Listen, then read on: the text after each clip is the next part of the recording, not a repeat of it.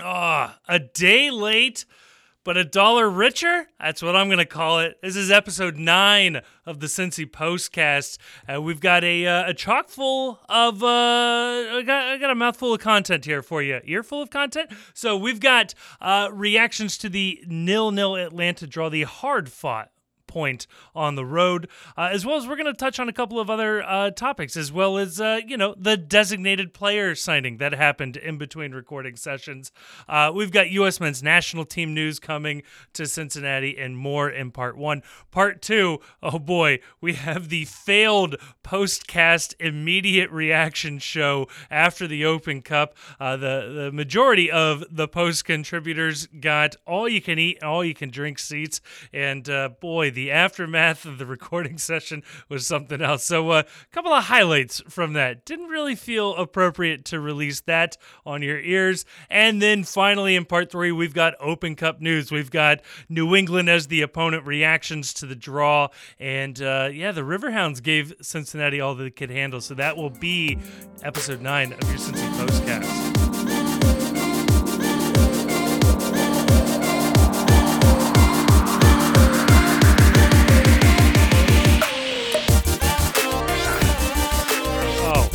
Joining me on this wonderful adventure, we have the one and only Grayson Chalmers. Grayson, how are we feeling tonight? Have we recovered from Tuesday night?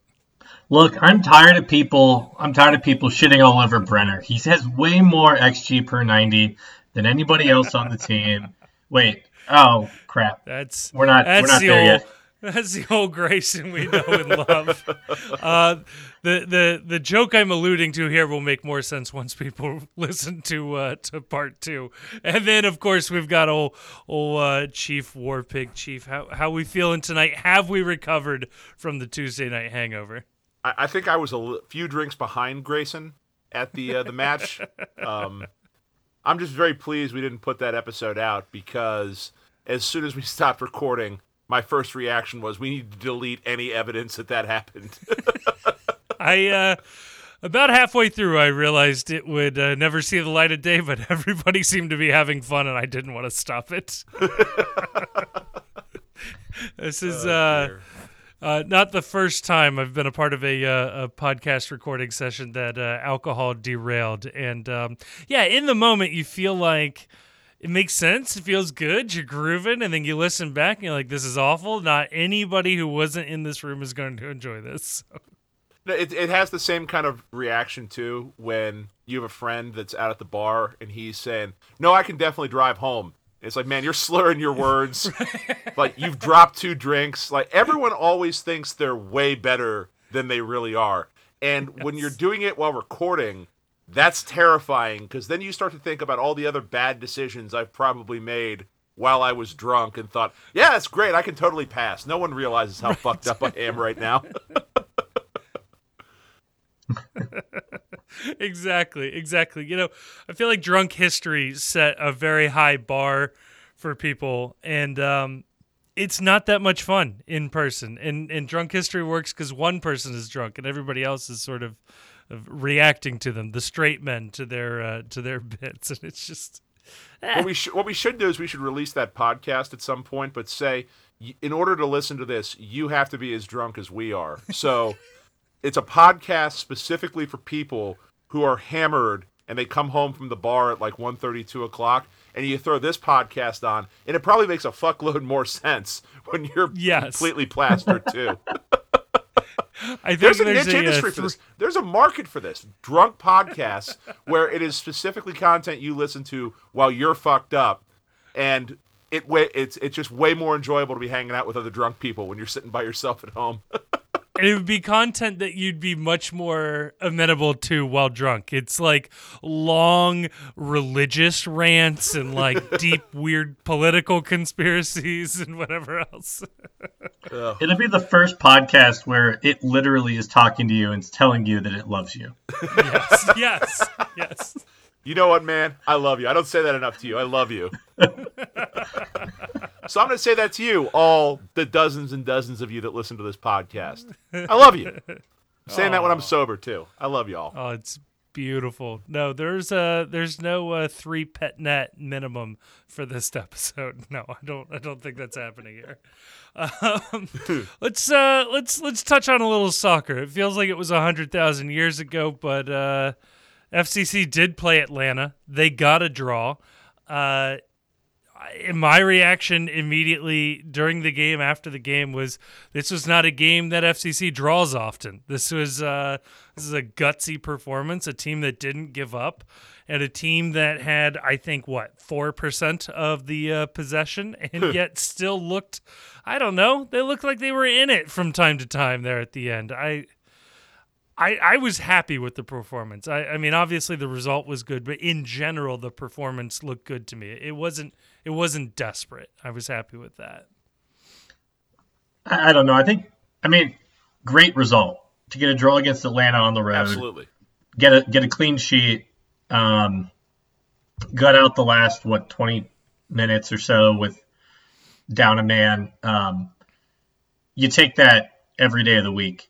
Right. Um, but we were a little fortunate sure. uh, not to not to get frankly blown out, um, and a little unfortunate not to steal a result too. But um, that game could have easily been one nothing us. It could have easily been three four nothing Atlanta. But isn't that like the story of the season thus far for FC Cincinnati? That you know the Austin game is what it is. It was a it was a train wreck.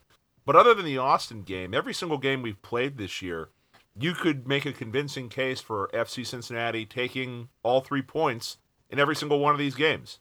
Yeah. There was no game where they felt, or so far this year, other again other than the Austin game, where they have felt outclassed, out of the match, and especially because of just the way the team looks offensively.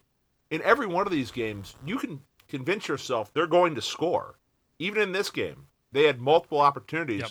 Brenner had one that one of the most unlucky goal denials ever, but the opposite of an own goal, an own save, um, where we should have been up one 0 and that that could have carried the result.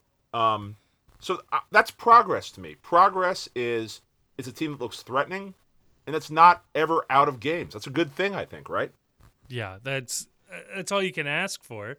I I mean, yeah, they were lucky, they were fortunate, but uh, in every MLS season so far for FCC, which is only three years, uh, I think they've at most had three or four clean sheets in one of those seasons. So, like, even lucking into one, say this early in the season, is like good vibes going forward. And I know, like, the. Uh, the Alec Kann was the uh, the the sort of like star signing of this offseason and that the goalkeeping needed to improve if this team was going to do anything. Um, but the man He had a stepped up game. huge, yeah, and uh, lucking into a, a clean sheet is something you know, Kenneth Vermeer and Tytoń and Richey weren't able to do all these years. So see, I'll, I'll see, take but it. I, I, I, I reject a little bit of that because when I, when I think of games that FC Cincinnati was lucky to still be in, I think of Nashville Week One last year, where it takes Right. an effort, um, an insane effort from Tytoń standing on his head in order to keep the team in the game. Um, yeah, there have been other games like that where bailout clearances right off the line, uh, shots that are deflected at the last minute, tackles out of nowhere that should have been penalties at any other time, and we somehow got the ball. It didn't feel like that kind of lucky. It felt like your general, yeah, they probably had their chances, and one of them probably should have gone in. But there's a degree of luck that you, you you're used to with FC Cincinnati, and we didn't get to the holy shit, are we lucky? Yes. level that seems so common over the last couple of years. This just felt like a regular MLS game between a home team that is slightly better than the road team. And that's a massive amount of progress from where I'm sitting. That we are looking at this game and thinking, yeah, Atlanta probably should have won, but we looked like we belonged there. We, you know, we showed up, we acquitted ourselves well. Maybe that's a low bar, but fuck, I'll, I'll take what I can get at this point. I mean, think about it this way too. The, this is the impression we got with an Atlanta team that has, yes, not every single dollar on the field against us, although they voluntarily benched some of it, but like the most expensive attack in MLS. Uh, but we were also starting Dom Badji at, at left back, and we were down Geoff Cameron. For better for worse, um, he's better than the backups uh, behind him, with uh, rookie Ian Murphy locking down that central defense. And uh, was it Ray Gaddis on the outside? He I mean, pulled him out of retirement. I don't think the intention was to have him starting in games like this. Um, this team is doing this essentially ragtag on the back line, and with Hagglund getting a red card in this match, they're going to have to do it again and then more so against LAFC. So, um, yes, the the improvement is there. Everything is is looking good, but you do wonder what this could have looked like with a fully reinforced backline with Matarrita in there, with if not Vallecilla, Vallecilla's eventual replacement um, with Alvas Powell or with um, Yeah, or with Nwobodo, which uh, we will have to touch on here as we, we can officially talk about him now that we know his last name. but I, I do think I do think that that's and this is maybe seem contradictory, but I do think that's the optimistic take from this is uh, you know, the back line was held together with like duct tape and staples. Yeah. And um, they were still able to get out a result. And in past years, when they would, you know, barely survive a draw, it would be the first choice 11 against like a depleted Montreal, right? Right. Right. Well, the other thing, the other thing too that was the other thing too is is just okay. The back line is is duct tape, staples, and prayers at this point.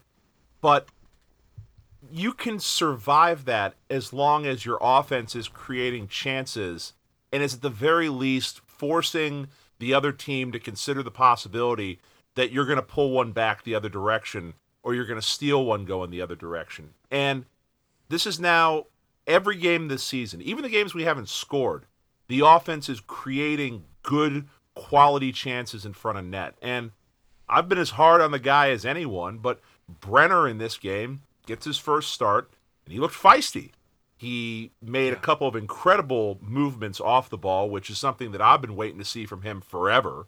Um, a couple of really, really good touches that should have set people up if maybe they'd known more what he was doing or there had been just a little more of that chemistry that's been lacking. He should have scored unless he uh, until he was blocked by Vazquez. Start your conspiracy theories on that one now. Um, but having that ability to play complementary football is something we just haven't had in this team ever. Um, there were yeah. long stretches of games last year, the year before, and in year one where this team you thought they might never score a goal again, where they were uneff- oh, yeah. ineffective on the counter. It's it's it, it's just it, if you can have that threat, if you can have that idea in your head that you're going to score something, makes a huge difference. Yeah, for sure, for sure. Um, after the uh, the game, there was uh, some discussion on the Pride Discord channel, and I, I, was sort of giving my sort of feeling on on the match and how I felt like uh, people were were criticizing Dom Badji a little much for uh, his role as the left wing back, and not not because you know I'm defending him because he's not a natural left wing back or whatever, uh, but I just felt like his role wasn't to do what people thought it was. Like he wasn't asked to defend in this game, which is weird for a left outside back. And I just had one of those moments where like I kind of like sketched out what I thought happened in that game as I saw it, and then I actually went and like dug into some of the data to see like was I did I see that right? And I I feel like I nailed it, and it was great. So this was this was as far as I could tell the strategy. Awesome self dap, by the way. That's oh, incredible. Oh, I, yeah, when you when you get a rare win, you gotta flaunt it, baby. but uh, I, I say that to say what I'm about to explain. I've I backed up with visual data that the, the the wonderful podcast listener will not be able to look at in this immediate moment. But um, essentially, Gaddis was asked to defend. He was asked to stay back, whereas Badji was essentially playing as a left winger, as if he was uh, the left side of a front three. And Vazquez, despite being shown at the top of the little chart, was actually deployed as a right winger. He was off to the side. And Lucho and Brenner were essentially given permission to do whatever the hell they wanted up and down the field. They were constantly changing places and moving around that way. I thought that was really, really bold for a few things. One, it tells me they don't see Brenner as a you know stand up, hold up striker. They recognize his ability to play the ball. So hat tip to Das Harks, who's been arguing with me about that for two years now. Um, but two, it tells me they actually trusted Ian Murphy to cover for Badji when uh, when he was going up. That meant Blackett had to slide over, and that meant Murphy was essentially going to be locking down that defense by himself there. And they trusted him to do it. And I don't remember him having a, a, a negative moment in this match. So, um, no, that was just that was an incredible sort of lopsided uh, formation and deployment for this team, and it was creative and it was I'm just gonna beat this horse until it's deader than dead. Uh, something we'd never see from Jaap Stam or Alan Koch. This was a, a, clever, creative move that forced them to uh, to react and adapt, and it put the entire game on Gutman, and Gutman couldn't couldn't pull it off, and it was great.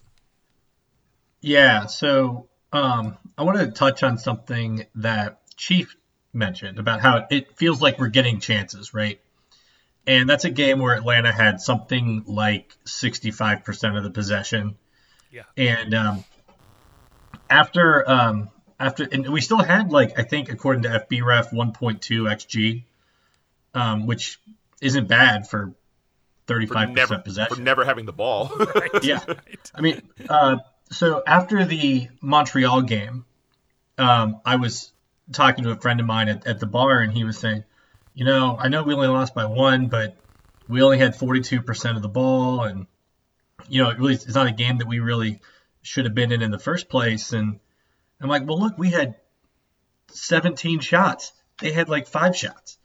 Um, we won the Montreal game on XG, and I think we're starting to see a pattern emerging, which is in line of what we expected from Noonan. Was not needing a lot of possession in the game, but focusing on that direct play, generating a lot of chances and, and good chances. It's the opposite of what we've been seeing with Jaap Stam uh, for all this time, where Jaap's teams, the, the the hallmark of those was a lot of possession that went nowhere. A lot of team, a lot of possession in the in the middle third, passing the ball back around the midfield. And yeah, the possession numbers would get jacked up a little bit, but they weren't doing anything with it with Noonan, uh, I forget, maybe it was you, Kevin, that was talking about this, where there's all sorts of data that the best way to play MLS is right up Route 1. Long balls, go directly where you're going, go right at people yep. because they're probably not good enough to stop you. And I, I like what I'm seeing where we don't waste a lot of motion when we have the ball. It's directly upfield, it's always advancing things, and we're creating chances. So, I mean, they say it's it's hard to, to, to work without the, the ball but we're making it work without the ball. So I don't know. Let's keep doing it. right. Um, it's actually, clearly working. I actually looked at this after the after the Montreal game and last year we had some we had um, 48.6% possession across the season. Um, they, we had 50% or better possession in 11 games we won one of those games. Right. Uh, we had more than 59% of possession in four games, lost three of those, and drew one. Jeez. And that's like over the course of the season, we had 38 XG for, 61 XG against, took 405 shots, and gave up 533. Wow. And uh, so far this year, we are somewhere in, I don't have the updated number, but we're somewhere in the, um, you know, 40% possession. And uh, I think right about even on XG, if not a little, a little bit ahead of of XG against. Wow. And you you would you would think that the possession numbers are going to improve as the midfield continues to improve. I mean, that's really what we're going up against right now. Is that the the Achilles heel on this team is and remains that we have too many people in the midfield playing out of position or playing in positions where they wouldn't be starters in a lot of other places. So you would hope that that more possession, in addition to the direct attacking style, you know, maybe that number starts to skew even further in favor of the XG for versus the XG against, um, and maybe some actual G as opposed to XG, Yeah. which would be which would be which would be keen. No, and that improvement is, uh, I guess, doing his paperwork and is uh, filling out his his visa visa requirements there. Uh, Nwobodo officially coming to FC Cincinnati. Um, as as we talked about on the last podcast, uh, if you wanted to look smart and look clever, you could you could easily look up this guy's stats in Turkey. Uh, he's he's a defensive mid midfield uh, machine as far as we can tell. He's he leads the league or is in the top five in pressures, interceptions, tackles. Uh, these are all things that you'd like to see someone like Moreno or Kubo doing on a regular basis. Uh, he's somebody that has played. Was it right wing or at the very least a more forward midfielder uh, throughout his career? So he has that ability to progress the ball. Um, Yeah, he played right wing in Hungary. that's what it was. Yeah. So I mean, this is the first He's known designated for their player. right wingers. Wow. wow. that was just so good. I had to pause and appreciate We're that for geo- a second. We're we're getting geopolitical now. I like it. Uh, I don't. I don't know if he is. Uh, nope. I'm not going to make that joke. Anyway, um, I was going to talk about testicular tanning things. I don't know. It didn't really make sense. I couldn't fit it in. Um, anyway, wow. Oh my gosh. Uh, Chief, bail me out. Talk about this guy, huh? This is fun. First DP of the Albright era. No, uh, you say testicular cancer, uh, uh, testicular tanning. Speaking of destroying balls, um, this guy is an incredible force in the midfield. What you look like when you look, what he looks like when you watch his highlights is he's got a little bit of N'Golo Kante to him, um, Yes. where he appears to be a little bit of a pest. Um, he challenges hard, but he seems to have a knack for. When you watch MLS, there's a lot of challenges where they're great in that they break break play up, but they also don't result in you winning the ball. And the ball bounces to someone else, and what you've done is you've you've simply changed the point of attack. Um, and sometimes left yourself in a worse position for making the challenge because now your defense is out of shape for where the ball ricochets off to. And he has, um, I had a friend that used to describe it this way: a soft foot, where he'll go in for challenges and retain possession after the challenge, or have the ball in a position where it's not bounding off to God knows where and setting up a, a new opportunity. So he's a skill set we just haven't had on this team. They were trying to teach Frankie Amaya to do this. They tried to teach Kubo to do this to varying degrees of success, but this is this is what we need. We need somebody in the midfield who can restart the attack going the other direction off of breaking up possession from the other team. So I'm I think it's a great signing. My my only concern is as always with DPs that he's just barely a DP. And when it comes to DPs, you're better off just going whole hog on a DP. There's no ch- there's no sense in dipping your toe just in the water. Go big or go home because there's no reward for for managing your DP salaries at all. I, I I definitely agree with you that I don't like the idea of us cheaping out on DPs. I'm not saying that's what we're doing here, but if you have a guy who like just barely you can't buy down, could you have gotten another guy a little cheaper and then used the DP spot on somebody somebody more expensive? Um, however, it does look like, or it sounds like, uh, Albright has had his eye on this guy. Um, basically since since he joined FC, potentially even before. Yeah. Um, because I I mean they said he, they've been looking at him to bring him over here since October. I I doubt that's the first time um, he ever heard of him. He just happened to hear of, hear of him the first day on the job at Cincinnati. Uh, Very suspicious. and the the and I think it was the his new uh, technical director. I don't know. The guy's not on the team website, but he's been reported as being hired. Uh, Kyle McCarthy, he brought over with him from Philly, um, seems to seems to have been instrumental in kind of in pinpointing like this is a guy that we that we want to try to bring over. And I remember Noon uh, Albright had said many times that um, uh, there's a, a class of player that's available to him in Cincinnati, particularly at the DP kind of level, um, that just wasn't on the list for Philly. Just mm. they, they were just out outside what the ownership was willing to willing to spend, and you know if he had this guy specifically in mind, or he had some guys on a list who who he's like, man, it'd be really nice to bring this guy over to MLS. You know, I, I could I could definitely be talked into uh, Nwobodo at any price.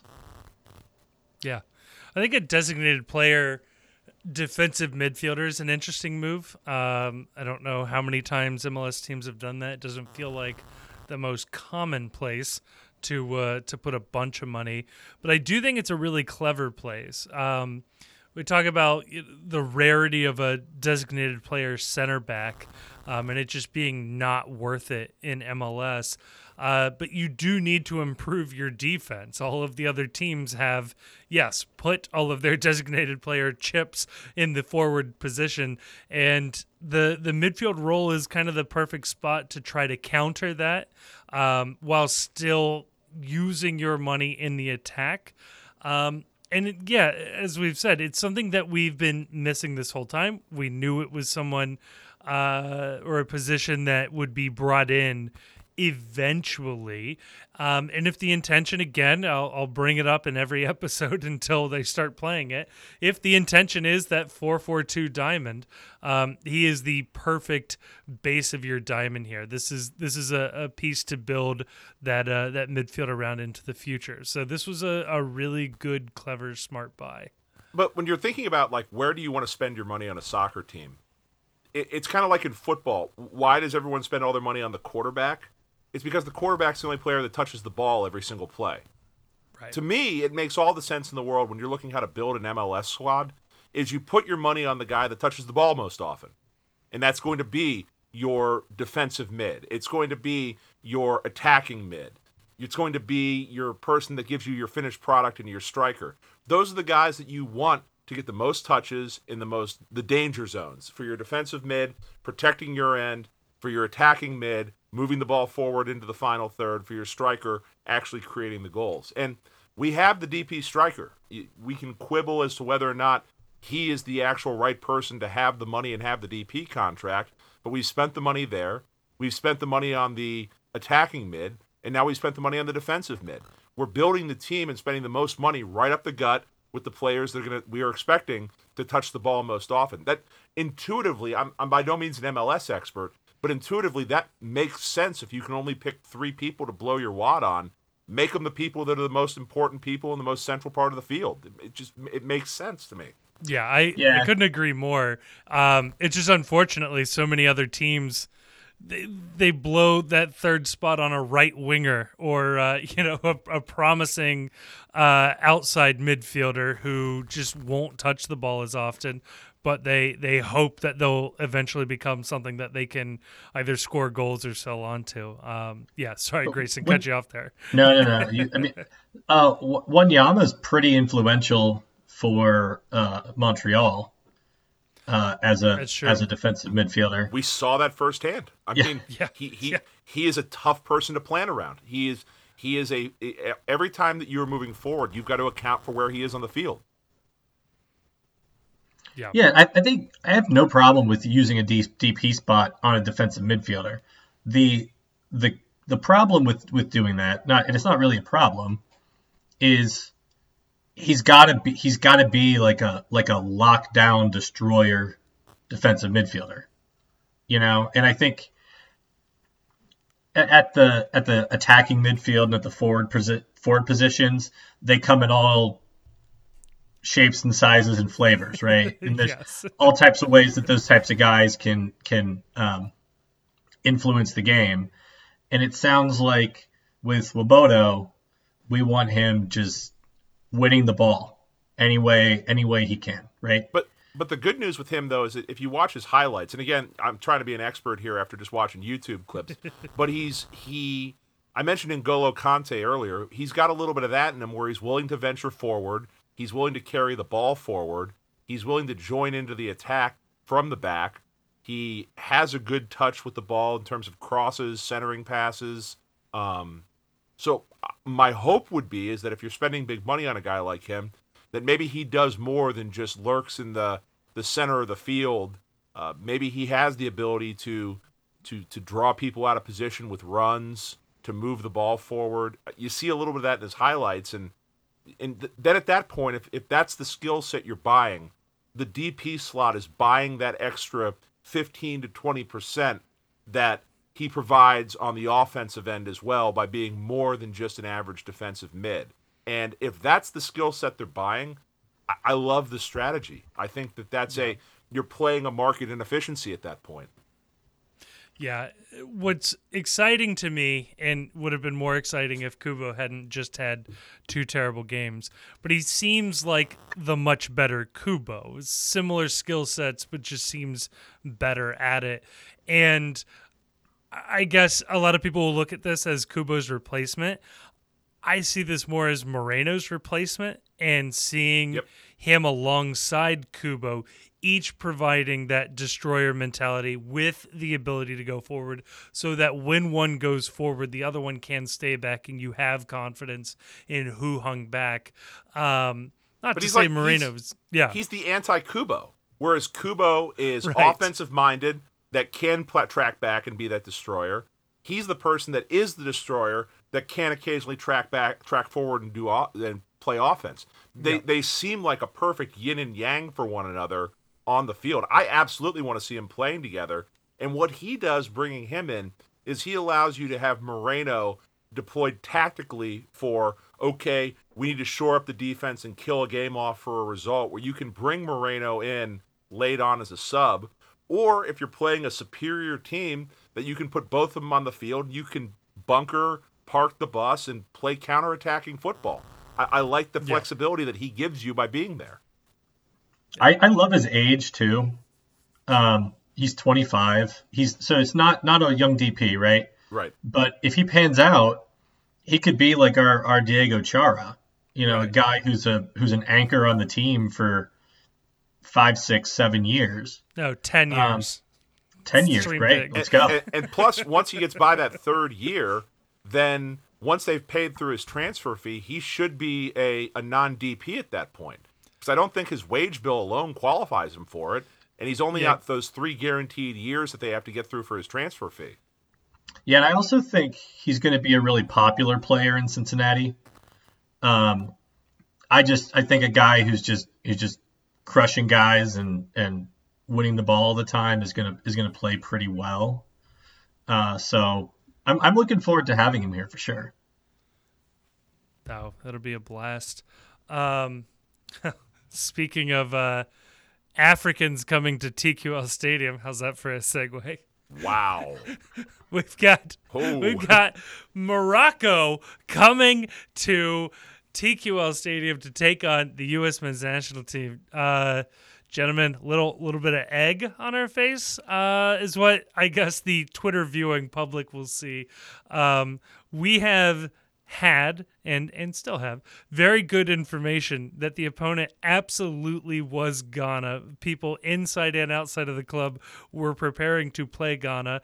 Uh, Ghanaian players were told that they were playing the U.S. men's national team. Um, the uh, Uh, and that's not who they're playing. They're playing Morocco. They switched it up at the last second. I don't know exactly how an international friendly comes about. I don't know who gets paid in this situation or how that exactly works. And if we can ever track down the people in charge of doing that, I would love to talk to them about how these actually work because it really feels like it was in flux for about 48 hours.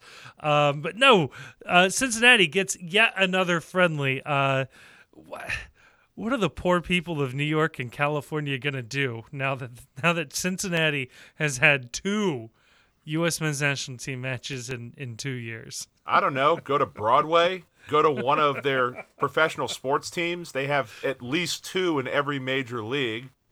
Go to any number of concerts. Go to the comedy store to see any number of touring comedians that are there on a nightly basis. I don't fucking know. The idea that these people from New York and LA are crying that Cincinnati is getting international friendlies and soccer teams. Like there isn't a billion things going on in New York and DC and LA on a, a nightly basis. Fuck off. Fuck off and cry me a river. You can take your subway, your mass transit into town, do whatever event you want to do, get hammered, take your subway home. We can't do any of that shit. We have to drive to the stadium because there's no mass transit in this town. Fuck off, you complaining weirdos. I'm done. I've got no I've got no time in my life for people crying, poor New York. All the cool stuff goes to Ohio. Fuck off.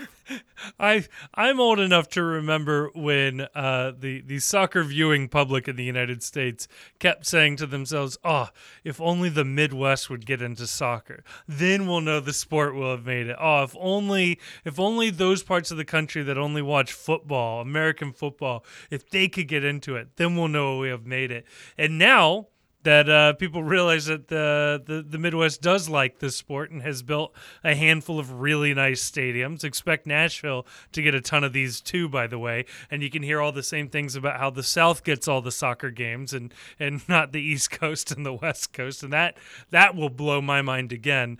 Um, no, this was the whole point of soccer catching on, is so that places like Cincinnati could get the game. I, the only question should be why hasn't Cleveland or Indianapolis or or one of these other Midwestern cities got it? And the answer is they don't have TQL Stadium and Mercy Health Training Center. So like it's a perfect size for a friendly. I mean, right? It's yes. a twenty. It's twenty five thousand. We're gonna fill it up. We're gonna sell it out or near sell it out. It's gonna be great. It's gonna be a great atmosphere. Probably not gonna hit the heights of the Mexico game, but I'm I'm frankly tired of seeing these games that are in huge stadiums in Frisco, Texas, that have 8,000 people scattered around a 65,000 seat football stadium. Oh. Um, if the Pacific Northwest wants to host games, then you know put grass in your in your right? stadium. Atlanta um, too, by the way. Atlanta too. Indianapolis. Yeah, I don't want Chris. I don't want to. I don't want Christian Pulisic to suffer the same fate as Brad Guzan. Yes. Right. Yes. you imagine? Can you imagine just the shitstorm that would hit U.S. soccer if they play a friendly in Atlanta or Portland and Pulisic or McKennie or somebody blows a tire, tears an ACL on the turf there, and you're wondering what the fuck are they doing playing on an artificial surface months before they're supposed to go to the World Cup? Oh my god. Oh. There's also, been a couple of January friendlies where yeah to your point grayson they're playing in the uh, uh, whatever phoenix calls their nfl stadium these days i don't know if it's university of phoenix still um, where yeah there were literally 7000 people there the place holds 70000 people who is okay with this also something i think folks are not fully appreciating is um, how how influential uh, Mercy Health Training Center might have been in this decision mm-hmm. to spend Absolutely. a week at a training center that that they've been to that they really really like um, to start off their their window. Um, I know Dan McNally talked about how cool it was to have the national team walking around, really impressed with the training facilities, but um, I think it was reported by somebody that that that in connection with making the decision for this game, uh, Mercy yes. Health uh, played a part in that. So full credit to the team for you know making that a priority when they when they came into MLS. You know, we uh, we joked about Mercy Health is it world class? And we used to, I, I used to be a part of it. You gotta, you gotta laugh or joke. You gotta wait for for every player to say, yeah, these facilities are world class. But it it really does feel like that that worked. That they they either convinced them all that they're world class, or they they actually do believe it, and um, they uh. Uh, that that was influential is, in their decision. Yeah. But this is another way, this is another thing, and I understand. Haha, he pays us to say this shit. But like, this is another opportunity or another situation where you've got to give credit to the ownership group of FC Cincinnati, where mm-hmm. they built TQL Stadium and Mercy Health because they wanted to host events like this. It was purpose built. I'm told, uh, not from the team sources, but from people that cover the team, that they consulted with U.S. Soccer in the construction of a lot of this stuff. Their goal from day one was to host these events, and they have a compelling pitch to make. Not just the field, not just the stadium, but the fact that these are regional draws that people want to come see. And it makes a big difference that if you host this game in Cleveland, you're now talking about a seven, eight hour drive for someone from Nashville to go to that game. You host it in Cincinnati, it's a three and a half hour drive from people from Cleveland. It's a four hour drive from people from Nashville. It's a five hour drive from Pittsburgh, five hour drive from Chicago. And yeah, you play this game, you announce it well in advance, and it's going to draw regionally to a stadium that's centrally located in an area of the country that's easy to get to. And that was the genesis, that was the reason behind pitching Cincinnati as a soccer destination. And it's not something that happened spur of the moment. This has been in the works for years to get events like this. Yeah, and oh, by the way, uh, the more that the uh, the National Federation and other federations uh, come to enjoy Mercy Health, the the better that World Cup bid looks. So that's uh, that that'll be pretty clutch uh, down the line in in convincing FIFA that teams uh, will want to spend their time here a couple of couple of other things. Uh, one is some some news dropped today about who's not getting a, a uh, national team game in 2026, and that's Washington D.C. Ooh, yes, uh, okay, because RFK is not acceptable. They didn't like the bouncing stands. It was, so it was so, so adorable what, when they would just make the stadium what, try to fall apart. What they're doing is very funny to me. They're pretending it's a joint bid now between DC and Baltimore, but the game will just be in Baltimore if they get it, and they'll have like a like a party on the National Mall. Why wouldn't they have yes. the party at like? Why wouldn't they have the party at BWI Airport? Like really lean heavily into the Baltimore Washington thing. Uh, I mean, it definitely helps us uh, in the bidding process. That was definitely one of the one of the cities you had to see fall.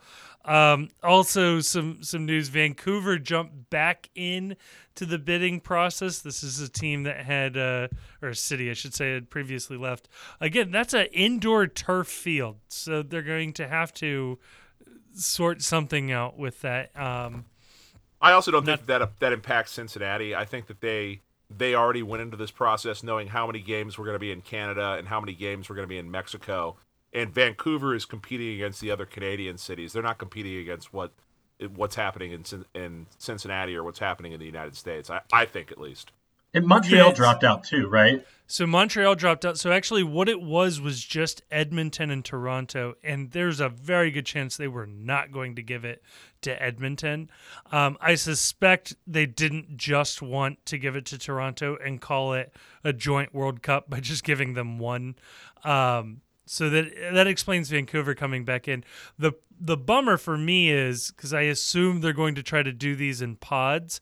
Is that probably improves Seattle's chance of hosting? And if Vancouver wasn't there, Seattle would have absolutely been on a weird little island that um, that wouldn't have made sense.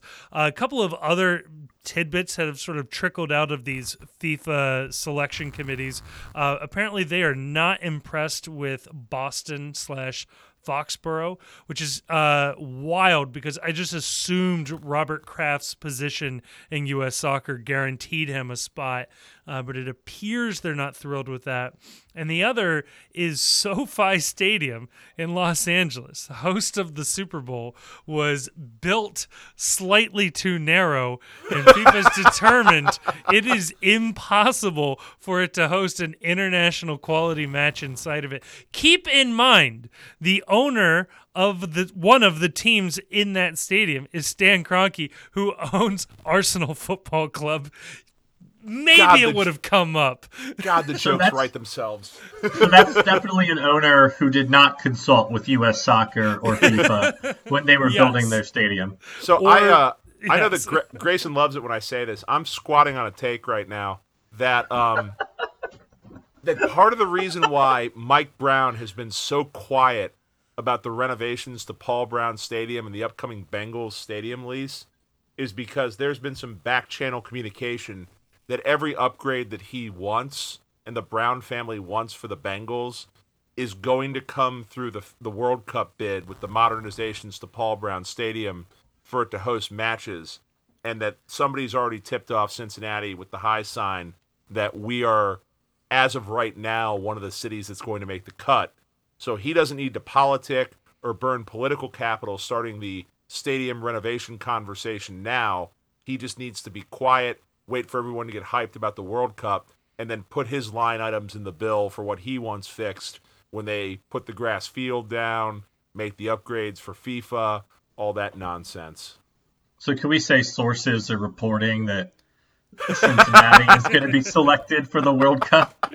The source is me making this up right now because I'm not a conspiracy theory guy, but I am a connect the dots guy, and I'm connecting a few dots right here that I may or may not have drawn on the picture.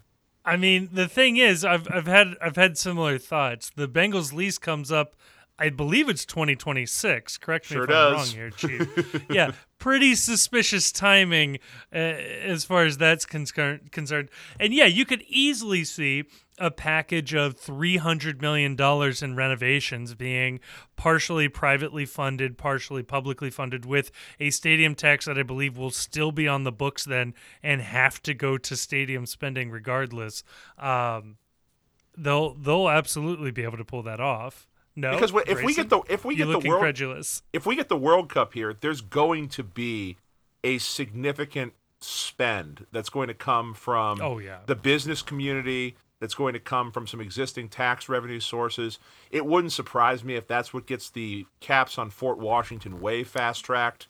Um, Oh, with the idea of put your fan zones right there. your fan Yep, zones right yep. there. The, there will be a, a you, you hate to use once in a lifetime because it's overused, but we'll say generational maybe generational opportunity to get a bunch of things done, and I, I just don't see Cincinnati turning this one down.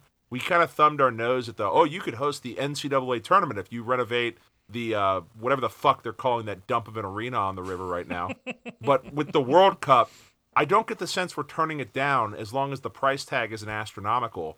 And I don't think the price tag is going to be astronomical when you consider all the things we're going to do. And oh, by the way, we'll, we'll keep the Bengals and, and do all that nonsense as well. So I don't know. It's I I I was very pessimistic about this bid as recently as a year, year and a half ago, and I've slowly started to think that our chances might not be as bad as I first thought they were. I don't know. What do you guys think? Well, I'm, I'm just wondering if you think they're going to have to pass another sales tax to uh, pay Joe Burrow. That would pass. That would pass. You put that up to a countywide vote. That would pass. you you put Joe Burrow as the head of the hey, we need to renovate Paul Brown Stadium. I, I'm convinced that if, if he were to go right now and say, hey, you know what will convince me to sign a long term deal is if the taxpayers would just build us an indoor practice facility. I'm not unconvinced after the Super Bowl that the city of Cincinnati and Hamilton County wouldn't build him that facility right now. Joe Shiesty's got some political sway, some political capital to burn. It- no, exactly. And um, I believe they're in the process of building that. You have to imagine uh, if I, I don't know. I would I would look at the plans, look at the specs, see see if there isn't anything to uncover with potentially, uh, you know, housing a World Cup team or, uh, or or something like that there. Because if they have an indoor practice facility there, you got Mercy Health, you've got uh, University of Cincinnati, you got Xavier. Uh, you got a couple of spots where it, even if Cincinnati isn't a host city, they could absolutely be a base of operations. Um, so just very quickly, as as fast as I can here, eleven American cities will be chosen. Um, if we go ahead and rule out, and this is probably premature, but we'll rule out Los Angeles, and I we can already knock out Washington D.C. Uh, let's rule out Boston as well, just because it's more fun this way. You've got New York, Philadelphia, Baltimore. Atlanta, Orlando, Miami, Nashville, Cincinnati, Kansas City, Dallas, Houston, San Francisco. If you and Seattle, you take out Denver, Kansas City, Orlando, then it comes down to us in Nashville. I I like our chances. I, I do too, honestly. Um, Nashville is what it is, but I mean, Cincinnati is the it's the the U.S. Soccer Federation has planted their flag here for better or worse. Um, yep. They're they're voting in real time as to which one of these two markets they see as being more important to the growth of soccer in America, and which one they think that they want to make their their stand in. And it, it's not Nashville. Nashville didn't get the Mexico game. Cincinnati got the Mexico game. Um, I, I also think that you know not for nothing. Um, there's a lot of things happening behind the scenes in Cincinnati. This might be a little inside baseball, but there's momentum to build an arena in town for the first time in forever that's happening behind the scenes. And if you cross the river over into Kentucky, uh, we're getting our first uh, since the pandemic. We're getting our international flight to Paris back nonstop, and we're allegedly getting a nonstop to London Heathrow next year as well. So mm. there's there's some interesting things happening in Cincinnati on the international front. Um, Just keep I, I an eye know. out for any uh, any direct flights to Switzerland. That's how you know. the direct line to the money with FIFA. Yeah, yeah. the bag the Bagman Express. or you know, if Jeff is taking any more uh, Argentinian dudes to Ruby's. right. yeah, if uh, more uh, odd former presidents start popping up around town, please please send all scoops to the post. Um, cool. Well, that will definitely do it for uh, for part one of uh, the old postcast. Uh, coming up, you're going to have a couple of things. One, you have uh, in part two, you have of course the uh, the failed, the botched podcast highlights, uh, but we also had some in the stadium, in the game reporting from our own chief war pig here. Um, just oh, some fantastic, uh, fantastic journalistic instincts to uh, to whip out the recorder and uh, and get some tape on this one. So um, there's there's a little bit of that in there. Um, so enjoy this one, part three. We'll, we'll, we'll get mesmerized by the magic of the cup.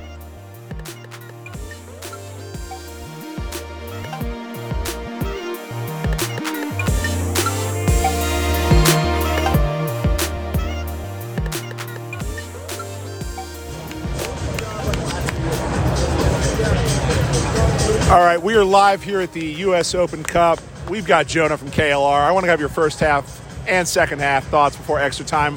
How we feeling? How we looking? How we doing?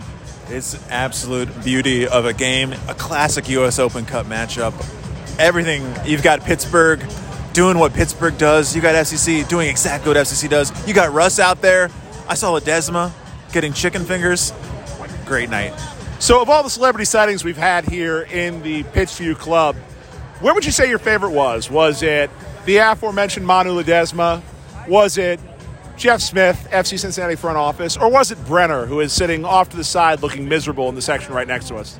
Oh, that's definitely a tie between Brenner and Travis Grimes, former co host of the You Ain't Lying podcast. All the stars are out tonight. It's a who's who of true fans and bougie rich people. Do you regret anything about being out here among the one percenters, sitting in what we would term the soccer elite. Not the true soccer elite, that would be the Tunnel Club in front of us, but the soccer elite ish. Do you regret sitting here? Do you miss your usual seats? tell the American people? The usual seats can die. My only regret is there's not more of you here to enjoy it with us. You should be really be kicking yourself. It's the best 0-0 game you're ever going to see. You heard it here first, folks. Plenty of good seats available. If they can manage to win this game, and that's very much in doubt, make sure that you are here in the Pittsview Club. Left, Come on, half an hour left. Joseph Bay from Twitter. Tell the American people, tell the listeners of the postcast how you feel about the first half of this game we just watched. Well, I'm about I enough. Well, first off, we watched all 90 minutes of the regulation. All 90 minutes of regulation, sorry. It was garbage. What is happening? But Columbus and Detroit just tied it up. I'm on record here to say, wow, I can't believe Detroit just beat them in extra time. That's that's a guess, but it's going to happen. We think it's going to happen. It's, going to. happen. It's going to happen. The, Columbus is probably going to win, but I say Detroit is going to win. And wow, Crew fans should be very embarrassed at everything they've ever been. Again, an exclusive. Crew fans should be embarrassed. Oh shit! All right. A penalty has just been awarded to FC Cincinnati. I'm here with Grayson Chalmers from the Postcast. Grayson, who's taking this PK? I need your answer right now. It's going to be Lucia, but it should be Kubo. We know that Brenner is. I'm, I'm looking at Brenner, hoping he goes down there. Oh, it's Barreal. Barreal. Barreal. Barreal is the PK man for the U.S. Open Cup. We're going to watch this live. We're going to watch this live. Let's go, baby. Let's go. Let's go, baby. Let's go, baby. He- Here we go. Here we go. Here we go. Oh! Yeah! That's right. No goddamn doubt. No goddamn doubt. Not a goddamn doubt. That's right.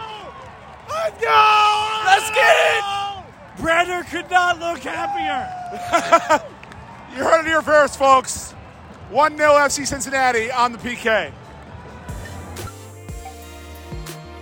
the the greatest thing you'll ever learn is just to love and to be loved in return. And i think about that and i think like you know that's that's like true but it's not like true that like what you love is what loves you back. You know like it's like to love right and to be loved in return but it's not necessarily that like it's the same like interaction and i think about that with the fc all the time like i love the fc the fc does not love me back I swear, every time I went to a very specific woman who was so gracious, beautiful she would woman. give. We'll say we got it's pretty much a red solo cup, but a clear solo cup. She would go three quarters full with Jim Jack, whatever it was, and then just a splash of whatever cola. And she would say to me, "I still want you to be able to taste the the whiskey, bourbon, whatever she would call it." And I'm like, "I think I'm gonna taste it." and I watched uh, I watched Jonah put away probably like three packs of Sour Patch Kids, which just like a, an animal. I've never seen that before in my life.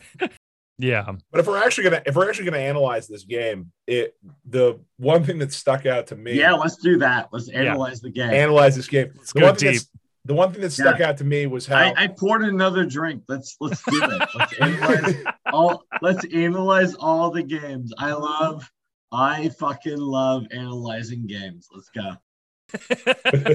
yes, Grayson, you've been on this point for a while. Please explain to the uh, the wonderful listener at home uh, what what you mean by this dubious math here. Well, I I, I do think it's uh interesting that uh, uh, Paul that that uh, Marcelino Moreno has a uh, seven million dollar uh, transfer fee, Yep. and uh, I just really wanted to listen to Grayson explain MLS rules this drunk. I I, I, I don't. in this uh, part three, idea. Grayson uh, explains MLS. Wow, wasted. From He, the US he also Open Cup forgot match. Paul McDonough's name and bailed, and Yeah. I appreciated that. Yeah. Yeah, Paul McDonough. Oh, oh, that's right. That's right. Oh God, Grayson. I owe it to Grayson because KLR called out the postcast for not having headlines. Grayson, to his credit, wrote some Atlanta headlines. So, Grayson, let's see how many of these we can get through before I end it. because he can, can, can. Alec Kann leaves Atlanta's Moreno looking Moulin Rouge after penalty save. Beautiful. That's Um, uh, honestly better than any any single one they've ever done.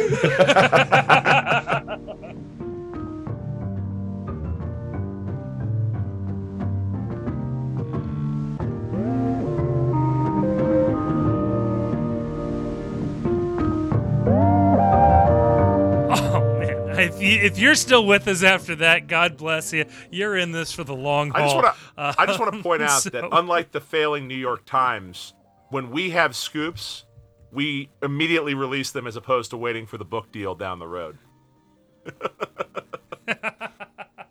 yes. we, we, we're uh, we're definitely the model organization in town for journalism and journalism ethics. So I think that has been well proven over the, the last fortnight Oh, or so. um, Oh boy. Oh, guys. Uh, Pittsburgh gave us everything, everything Cincinnati could handle. Uh, but at the end of the day, uh, talent is just going to win out on this one. Um, I, I don't know. I don't know how much to take away from this game. Bob Lilley, I feel like, is uh, is an unsung hero in American soccer, and uh, it's a shame he's never gotten a, a proper MLS gig. Um, but I don't know. I, I don't really have too many thoughts on this uh, on on this one though. Uh, Chief, what do you what was your takeaway My, on my takeaway on this game was the kids were not great. Um, it was great to see Barreal Yeah. uh, play well, at least down the stretch. And I said it on Twitter, but if the end result of all this is that Barreal has sort of broken through or gotten whatever mojo he had back, that's a huge win. He's a guy that's an enigma to me. I thought he looked like a person who was a shooting star this time a year ago, where he would be playing his way out of Cincinnati. And for whatever reason, it just it it stagnated and started to backslide under Jaap. By the time Tyrone gets around, it's Yep. it's it's not good, and he seems to have never really found his footing with the new regime as well. So if whatever he did in this game is something where he can build off of, that's a huge win. And my only other takeaway from this game was it was wild to see Kubo and Acosta come in and look like a cheat code. They came in and it was you were just Yes. reminded like, oh Yes. oh my god, these guys are so much better than anyone who plays in the USL. They came in and Acosta moved the ball at will. Like he's nutmegging people and it actually works. He's taking on three people and none of them can touch him. Kubo is is gliding around the field, like playing in a different gear than everybody else. And that was just fun to watch. Like regardless of anything else, it was just fun to watch a couple people from our team look like legitimate all stars playing in a game. That was pretty neat. Yeah, I wonder. I wonder what it's like to be a Pittsburgh Riverhound and and have that happen, or or to play against that. Because on one hand, like for a lot of these guys that have that have been in USL for a while, uh, yeah, they get the occasional Open Cup match and whatnot. But like, you're probably one of the best soccer players you've ever you know played played with, or, or level of soccer player you've been around. And so to to come up against a Lucho Acosta has just got to be like I don't know, mind blowing to be like, holy shit, there is there's this whole nother level. And then you think about like Lucho isn't good enough for the vast majority of whatever top European teams. I don't know. You just start you start to see the layers of the sport in a moment like this because yeah, the Riverhounds on their day probably could have taken out any number of MLS teams. They, they were fine. They they look like the better team in the first half. Um, yeah, that that to me was just interesting seeing that hierarchy of talent. And what's funny about it too is that we saw that going the other direction during our our Open Cup run, where we Yes. played New York and Bradley Wright Phillips looked like a guy who had descended from another plane of existence. I mean, even fucking Sacha Kljestan looked like he was operating at a different speed than the, the guys we were playing. So we saw that and, and saw sort of the plucky underdogs kind of hold off the big bads, and it was it was neat going the other direction, being the big bad that was able to say, okay, enough of this fucking around. We're, we're bringing the howitzer out, and that, I don't know. It, it's being on both ends of that is, is is fascinating to me. It's just a even removing the FC Cincinnati fandom from the picture, that is kind of what makes the cup kind of cool. I think. I don't know. It might be a really good time for Barreal to shine a bit if we have a little bit of a cup run. Um, mm-hmm. and you know, I was I was with the chief. I thought I thought Barreal was was going to get sold off to Europe any day now. Um, I probably after that Chicago yep. game, um, specifically. Yep. Oh yeah. But he had a re- he had a real nice run of games last year. Um, before he kind of fell off a bit, at least at least to my eyes. Um, the pro- the problem is, I don't expect to see him do much shining in the league, given that we don't really play with the position that he excels at when he's when he's on his good day. Um, that's true even more so for Atanga, who did not look nearly as good against Pittsburgh as Barreal did. And he looked bad. I'm real. I watched bad. not. I, I kind of half watched one of the two games that Atanga was was playing in, and it didn't look like he was a guy who was a four million dollar transfer playing against right. playing against reserves. Um, and the problem with that is you got to think that Albright probably wants to move on from both of them because they're not bringing the value to his system that you would want from their roster designation. But you can't, under the rules, they can only take a loss on one of them. Huh. If, if you see, I didn't know that. If you retain, so if if you retain any future payment obligations um, for a U twenty two or DP, you can only trade per year or oh, okay. per per year, right?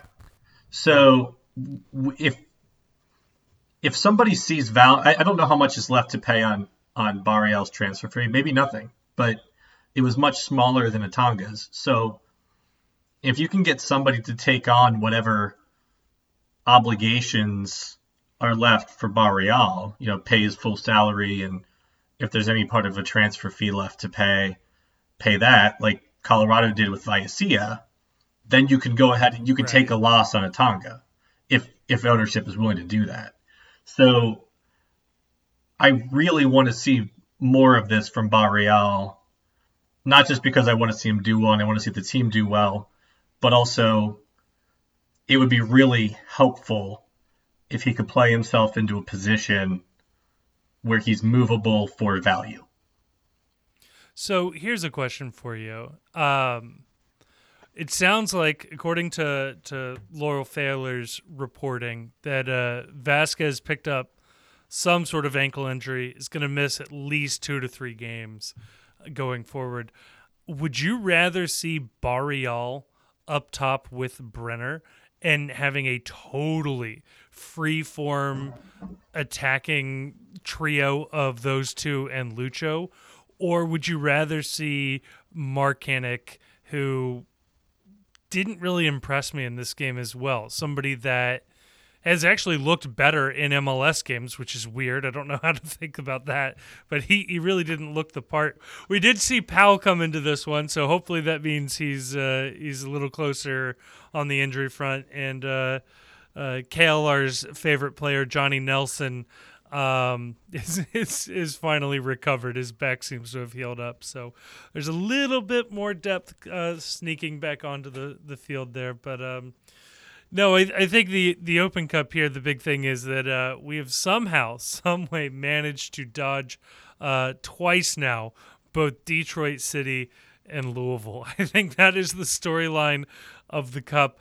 Um, I saw a number of fans upset that we were not uh, willing or able to host um, this match because of the Who concert, and I'm trying to think from just a a pure money making venture. Even just setting up this concert is going to make more money than opening up the gates to all 6,000 FCC fans and the 54 Detroit fans um, that would have come in on a, a 51. Tuesday or we would have only night. held 51 tickets. 51. We'll give them one more than If last you time. uh, Yes. if you uh, if you uh, uh, if you complained about the Who concert interfering with Open Cup, um, I want to see your picture from the stadium on Tuesday. like, yes. um, because you know, it's like one of those things where more people are complaining about not hosting the game than who came to the game on Tuesday. and this is coming from Grayson, who was Uh, only half at the game for the, the second half of that. oh, I was I was at the game. Spiritually, he was above the game, around the game. So, um, I mean, look, they're gonna have concerts in the stadium. Yeah. They we knew they were gonna have concerts in the stadium. It's one of the things they do to make revenue. Um, it's it's silly to build a new stadium and, and use it 17 times a year. So, and, and I don't I don't know when this when this concert was was officially scheduled. Um, I would wager that it was before the Open Cup Absolutely. schedule was out. These kind of schedules are booked. Most major touring acts are placing holds on venues nine to 12 months ahead of when a show is actually going to be scheduled. There's a whole industry out there of people looking to try and figure out when venues have holds on them so that they can book hotel rooms or adjacent Airbnbs and whatnot around around concert venues. And and look, I understand that it, it's part of the problem here too, is that the demographic around FC Cincinnati of your average invested person, we'll say, falls between a certain age group that doesn't overlap heavily with people who are excited that the Who is in town. And I don't think people have a big understanding of to anyone that's between the ages of I'll say like 55 to 75 in this town, the Who being in Cincinnati is a big fucking deal. Um, them playing a concert is a big Yes. fucking deal. And you know what else is good from a business standpoint for FC Cincinnati? The target demographic that'll show up for this this concert are people that you couldn't find in over the Rhine with a search warrant because they believe it's dangerous. They've lived their entire life thinking it's not safe to go down there. And this is an entirely new group of people who will experience TQL Stadium, will realize, oh my God, it's safe for me to go downtown again. And that's a new ticket buying group of people.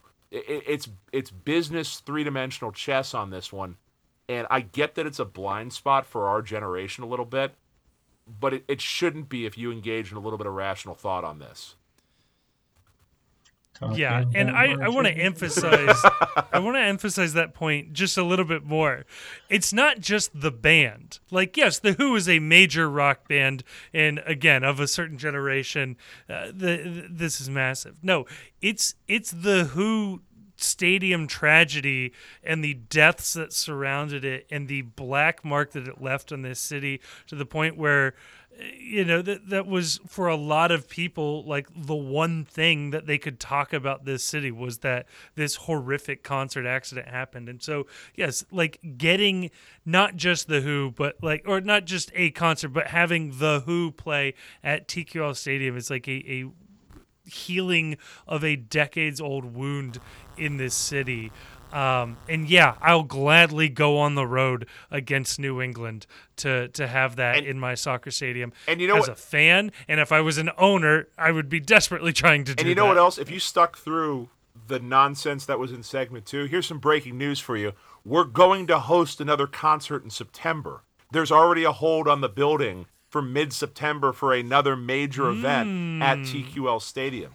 This is going to be a yearly thing at TQL Stadium.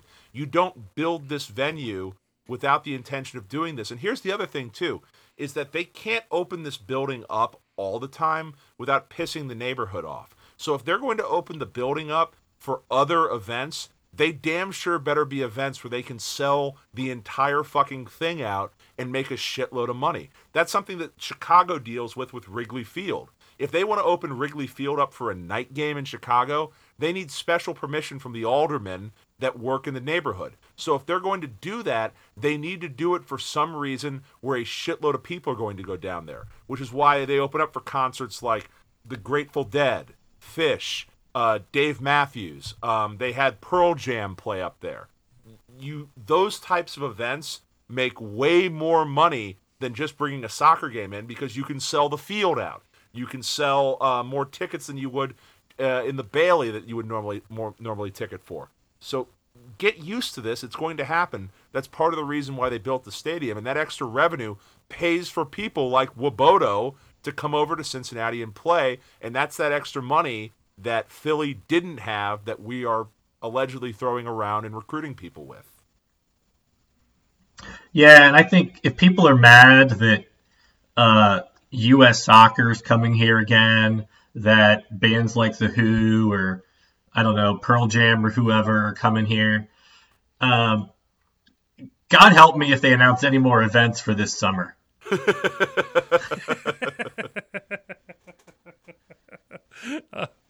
could you imagine? Oh my gosh. Uh, I I'll throw this out there as well. Um, because I've had this concern as like slightly different one, but like, oh god, that that field. What is that field gonna look like after a big old concert? I'm a little um, worried about that because we Crew, got a game the following weekend. Right.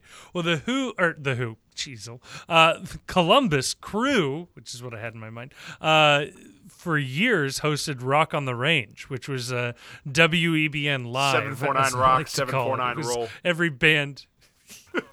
yes, was every band that's ever been played on WEBN uh, would play up there.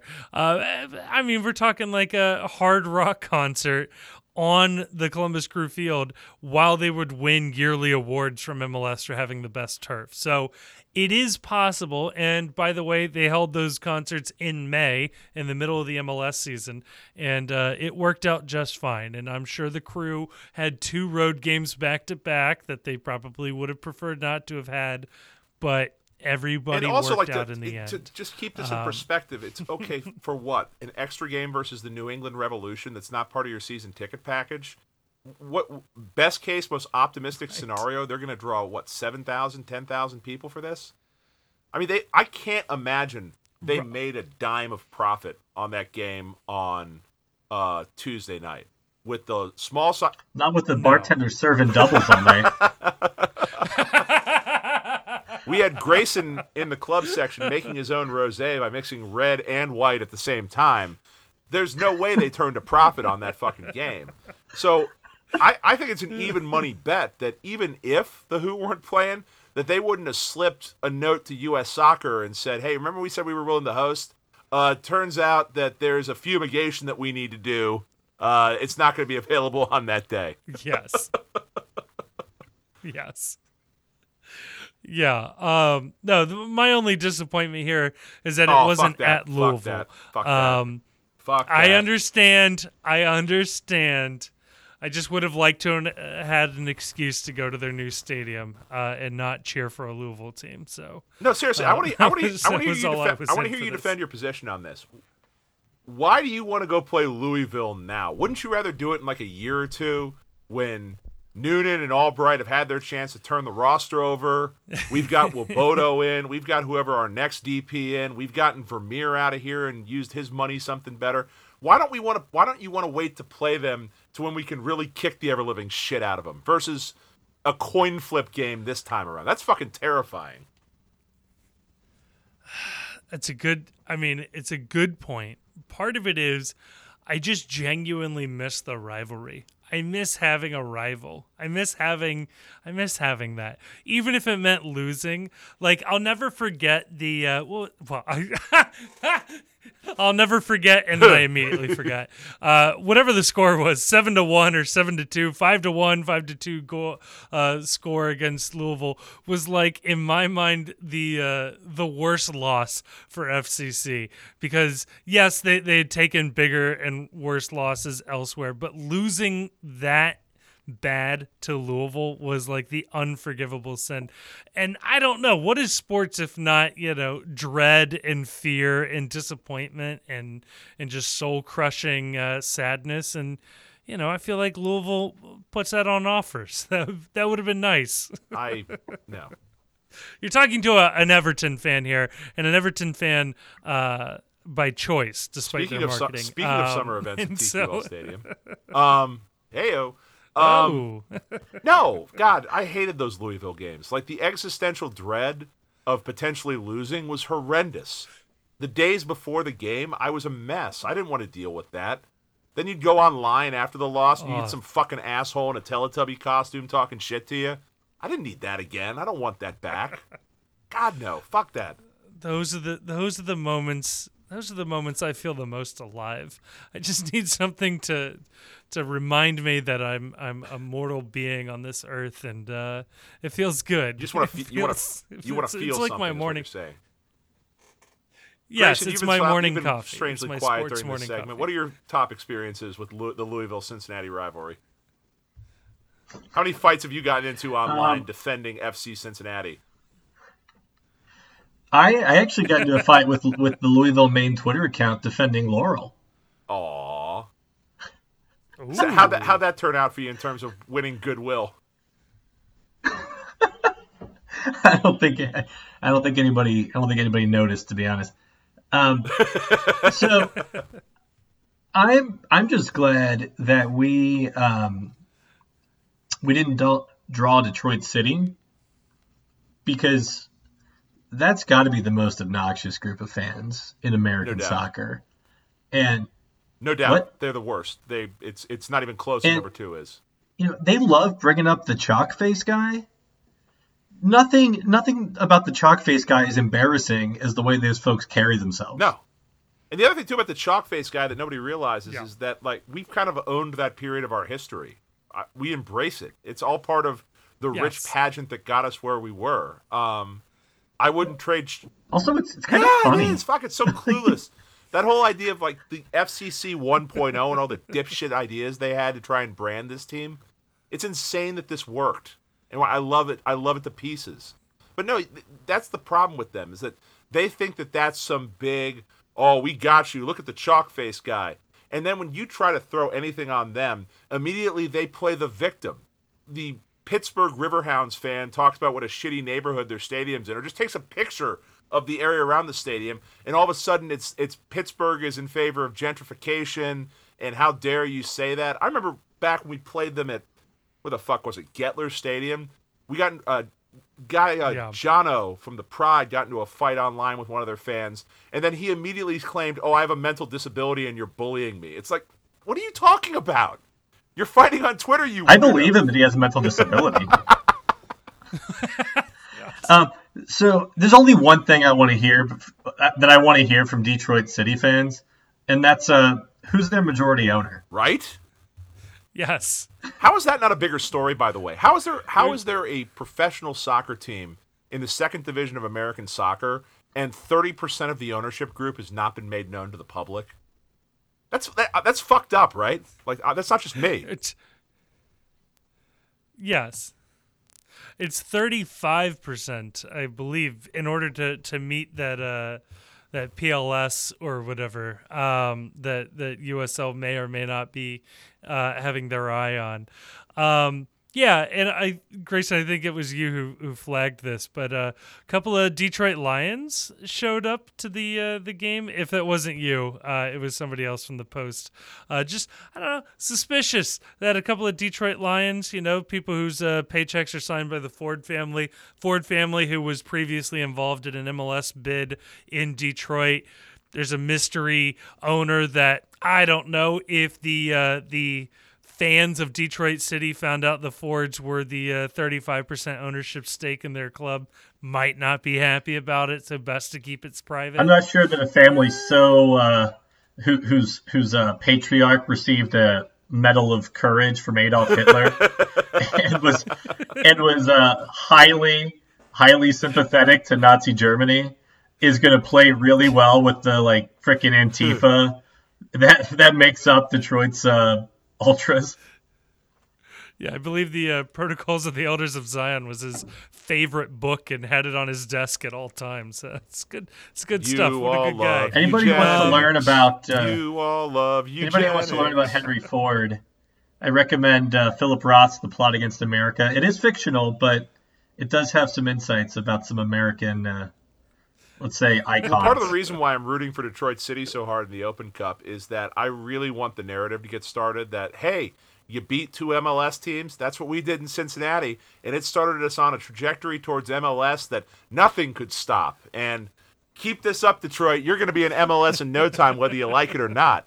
And I want to see how many of their fans turn on the team and start thinking they need to lose in order to prever- preserve whatever this m- fucking weird. th- I've never seen a fan base do the limbo faster than Detroit City, who for years railed against you're not a club, you're a franchise, and then all of a sudden they join USL where you're a fucking franchise, and it's well actually.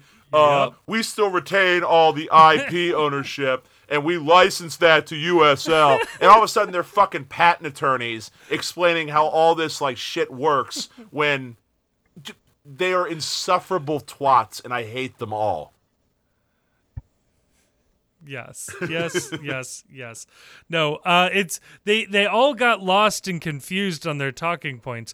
Uh, the original talking point was the owners of the New York Cosmos did not want to uh, to give up the IP to the Cosmos brand because they wanted to sell merch. Because if we remember correctly, when the Cosmos were revived in 2011, most people thought it was a clothing line. The soccer team was sort of a afterthought, and so when they they genuinely had MLS interest, the ownership wanted to separate the Cosmos IP from MLS, and MLS wouldn't go for it. And it sounds like that's what ultimately sank their bid. There was an offer on the table to have them join and take New York City FC's spot. Um, so yeah, I don't know. For some reason, NASL guys and NPSL guys just sort of like took that and was like, if we join your league, we lose our IP. And it was like, no, everybody else has sort of figured this out. You you could have figured something out. I'm I'm so glad you're worried about your uh, your whatever three or four owners that have uh, profited off of uh, free college labor all these years. But um, no, no, they would have been just fine. Um, so yes, thank God. I don't know. Hopefully they uh, they can uh, lose to Louisville and then we can go play at Louisville, huh? That's the dream Nope. scenario, right, Chief? Nope. Here's what I'm what I'm looking for is I'm looking for a competitive soccer match versus New England. That maybe we go two two to penalties and we bow out gracefully, saying we gave it a good showing, and we can focus all of our resources on the real goal, which and I can't emphasize this enough, is not finishing in last place. I don't care about anything else but not finishing in last place. Everything else that is a distraction to not finishing in last place needs to be taken off the table right now so that we can focus on not finishing in last place. Oh, but think about it. The further we go in the cup, that's more showcase opportunities to sell Barreal to another MLS team. And isn't that what we're actually after here?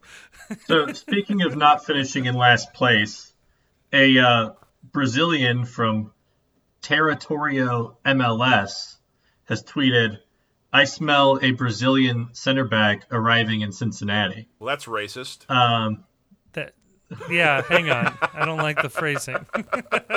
that's what he said. He's Brazilian. He can say it. I wasn't aware that you could identify nationality based on aroma alone. That's interesting. I don't know that I want to wade going into this discussion any further. So what one Uh, name I well, want hey, to you throw know out. what? Oh. One name I would throw Please. out, and I don't have any inside information on this, but there's a guy Caio Pantaleão, who's a Brazilian center back. Okay. He's 26. He's been with Krasnodar in uh, Russia, but has not appeared for them since December.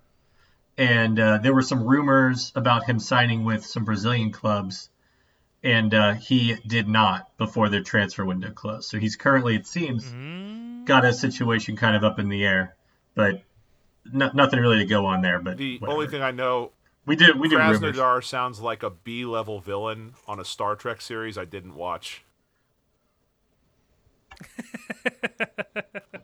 yes. Like and that's and that, folks, is where we're recruiting our next center back. we'll send we'll send the USS Excelsior out oh. to investigate. Well, you know what? If this guy ends up signing with us, that'll be two episodes in a row that we've teased a name, um, teased a signing, and didn't know until after it, we hit publish on this. Um, gentlemen, I think that wraps it up for uh, part three and for episode nine. Um, so thank you again for joining me. Hey, guys, two podcasts in one week, huh? Maybe this should be episode 9.5. let's wait to hear what this one sounds like before we give it an extra point. yeah. It's a good point. That's a good point. We'll see what it looks like. Uh, but uh, but no, uh, thank you so much for sticking it out and sticking with us. And uh, we'll catch you next week.